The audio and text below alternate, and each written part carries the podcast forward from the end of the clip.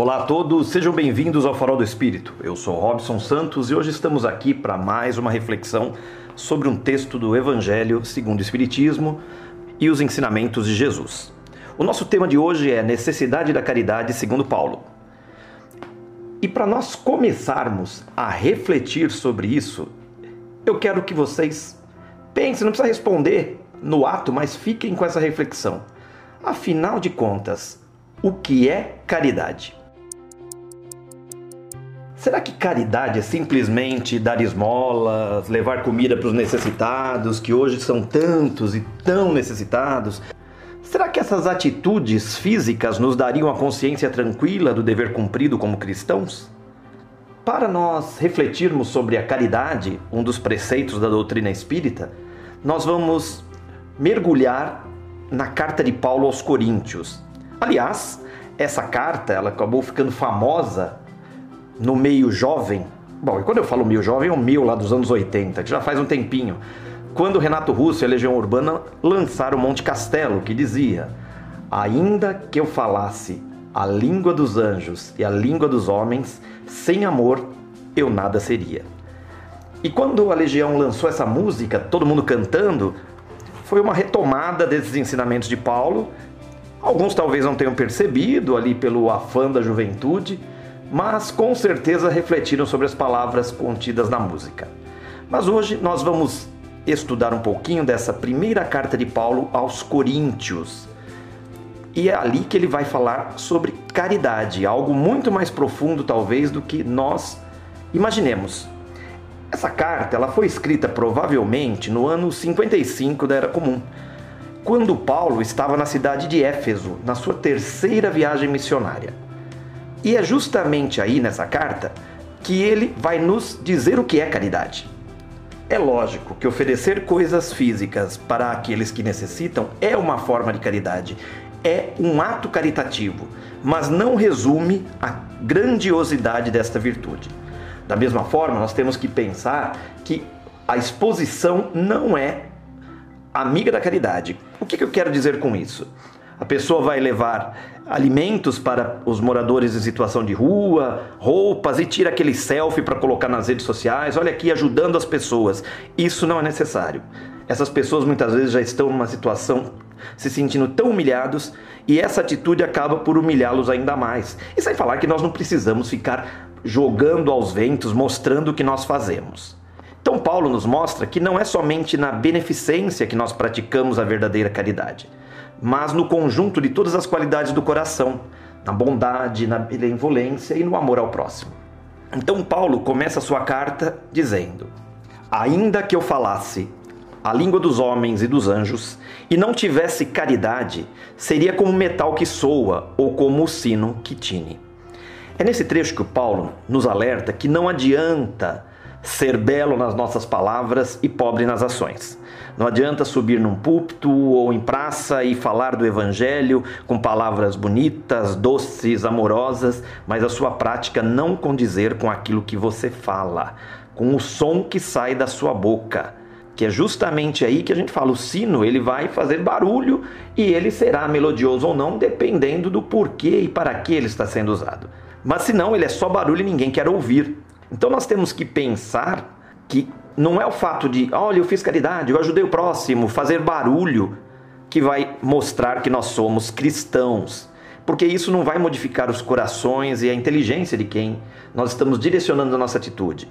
Junto com o ato físico, a entrega de um alimento, um olhar carinhoso, uma palavra de conforto, de amor, esse conjunto de coisas pode auxiliar os corações feridos e modificar as inteligências feridas. Vamos lembrar que nós temos constantemente que praticar a reforma íntima, lutando contra as nossas imperfeições. E aí deve fazer parte da vida de todos nós que nos dedicamos à mensagem cristã. Vamos lembrar que Jesus nos alertou que a árvore é boa pelos seus frutos. E na sequência da carta, Paulo nos diz: E ainda que tivesse o dom de profecia e conhecesse todos os mistérios e toda a ciência, e ainda que tivesse toda a fé, de maneira tal que transportasse os montes e não tivesse caridade, nada seria. Esse trecho traz um alerta que não adianta termos conhecimento espiritual Apenas, porque não é simplesmente o fato de termos lido todo o Pentateuco kardeciano, os livros do Chico, do Rossandro, do Divaldo, do Haroldo e tantos outros. Não é isso que vai me fazer ser mais cristão e me tornar um indivíduo caridoso. São as minhas atitudes. Eu preciso colocar em prática. Muitos de nós temos ainda a faculdade da mediunidade. Então, quando eu utilizo a mediunidade de forma consciente, ética, junto com o entendimento das leis do universo, nós teremos um outro olhar e vamos ver o quanto a nossa responsabilidade frente à vida é grande. Grande, grande. E mais uma vez, para a gente lembrar, é grande. E de posse disso, somos nós que temos que praticar a reforma íntima para mudar condutas e buscar a nossa humildade. Da mesma forma, na carta de Paulo, nós vemos que fé não é sinônimo de caridade, porque uma fé sem obras é morta. Né? Como diz Tiago na sua epístola, então veja bem, com a afirmativa de que por mais que tivermos em Deus e em nossas próprias forças, nada seremos se não tivermos caridade. Paulo chama a atenção dos religiosos em geral, que muito falavam e pouco faziam. Muitos de nós acreditamos que essa crença inabalável é a porta aberta para a ajuda do alto. Mas não é bem assim. Se não nos ajudarmos, se não fizermos a nossa parte, nada disso vai adiantar. E ele segue. E ainda que distribuísse toda a minha fortuna para sustento dos pobres, e ainda que entregasse o meu corpo para ser queimado e não tivesse caridade, nada disso me aproveitaria. Então, voltamos ao início do nosso papo. Dar esmolas, atender a necessidade material dos nossos irmãos é muito importante, mas vamos lembrar que isso depende da intenção. Se a sua intenção é tirar um selfie para mostrar nas redes sociais, isso não é caridade, isso é autopromoção. Por quê? Porque a doação desinteressada deve brotar da compreensão da lei de Deus. Ainda nesse trecho, Paulo nos instrui que não adianta nos autoflagelarmos, entregar o nosso corpo com o intuito de mostrar para quem nos vê que somos crentes em Deus. Mais importante do que castigar o nosso corpo com privações, sofrimentos, é sufocar as nossas más tendências, porque essas são as verdadeiras mães de todos os nossos reveses na vida. E ele segue: a caridade é sofredora, é benigna. A caridade não é invejosa, não trata com leviandade, não se ensoberbece. Ser cristão, ser caridoso, é buscar a resignação, é entender as dificuldades da vida física, os obstáculos que precisamos vencer, objetivando sempre o nosso progresso espiritual. Então, ali a bondade para com todos independentemente do momento, né? pois vingança e ódio corrói o sentimento e turbam os sentidos racionais, enquanto o perdão enobrece o ser. Perdoar não é fácil? Eu concordo, mas eu diria que se auto-perdoar é mais difícil. Muitas vezes nós aprendemos a perdoar o próximo e não nos perdoamos por algumas faltas. Nós também temos que refletir sobre isso. E eu brinco que o perdão é a maior sacanagem que eu faço com o meu inimigo. Por quê? Que eu estou dizendo a ele, eu te perdoo, e eu me liberto, e eu estou libertando de qualquer mágoa, qualquer culpa.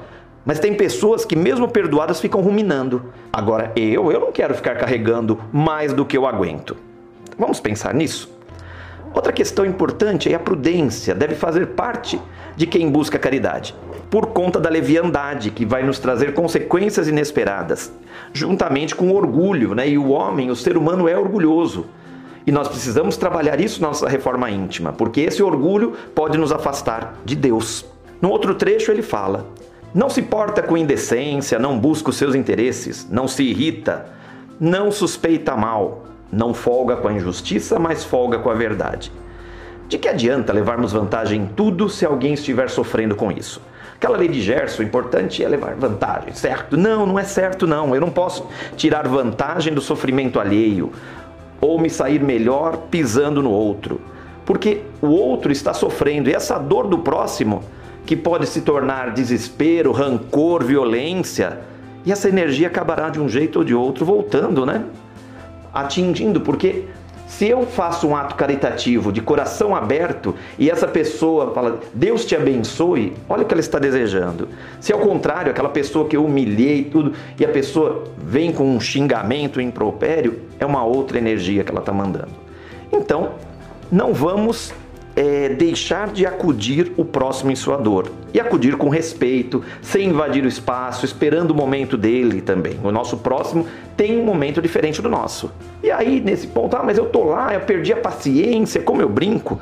Quando a gente perde a paciência, se irrita, sai pisando duro, o reboque da reforma íntima cai da parede, gente. Aí toca rebocar tudo de novo.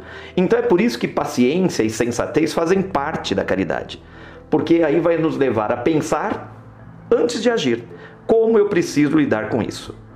E muitas vezes você vai atender um irmão em situação de rua ou doente e ele vai te ofender porque ele está em sofrimento. Não é pessoal, nós temos que entender isso. Aí entra a nossa sensatez. Vamos lembrar que Jesus, ali, no seu momento final de tristeza para todos nós, disse: Senhor, perdoai-vos, eles não sabem o que fazem. Não somos Jesus, mas podemos aprender com seu exemplo. Ainda na carta diz: tudo sofre, tudo crê, tudo espera, tudo suporta. O que, que, quer dizer com isso? Paulo nos diz que tudo tem sua hora. E saber esperar é próprio da caridade. Quando nós ampliamos a nossa visão além da vida material, que é essa de passagem, né? vamos lembrar que nós somos seres espirituais vivendo uma experiência física no mundo terreno. Ai, nós gostamos desse, né? Eu gosto daqui. Acho que todos nós gostamos do mundo físico. Como eu sempre digo, né, no plano espiritual eu estou preocupado, porque depois que eu assisti Nosso Lar, quando levaram aquela sopinha, aquela água esquisita lá para André Luiz, eu percebi que no plano espiritual não tem torresmo. Ai meu Deus do céu, e agora? Eu vou plano espiritual sem torresmo? Aí fala assim, ah, é só plasmar. Mas o plasmar não vai fazer croque, croque, croque do pururuca. Brincadeiras à parte, nós temos que lembrar sempre que nós temos um mundo verdadeiro que é o nosso mundo espiritual. Então nós temos que buscar na sabedoria cristã, e aí estão os livros da doutrina, da nossa fé esclarecida e esclarecedora, tudo aquilo que nós queremos perguntar. Por isso o estudo para o espírito é muito importante. E com isso nós deixemos de lado o desespero, vamos esperar. O caminho do equilíbrio aí é proporcionado pela caridade. Nós muitas vezes queremos que Deus nos atenda na hora que eu quero e bato o pé, criança mimada. E eu acabo esquecendo que tudo tem o seu tempo. E aí lá para o finalzinho ele diz: Agora, pois, permanecem a fé, a esperança e a caridade. Mas a maior destas é a caridade. Então, mudança íntima, humildade, obras, exemplo, a doação desinteressada, a resignação, a bondade, o perdão, a prudência, a decência, a razão, tranquilidade, sabedoria, justiça. Ufa, ah, faltou. E amor ao próximo como a si mesmo. Olha só, né? Porque Jesus nos deixou isso. Ele deu uma pichinchada, falou: Olha, eu tiro os dez mandamentos, vocês têm que decorar, decorar de coração aqui um só. Tirei lá os dez mandamentos e é simples: amai-vos uns aos outros como eu vos amei. Aí nós falamos, mas mestre Jesus, não dá pra gente voltar nos dez? Olha a sabedoria de Jesus. Ele coloca em uma frase tudo aquilo que nós temos que fazer na nossa vida.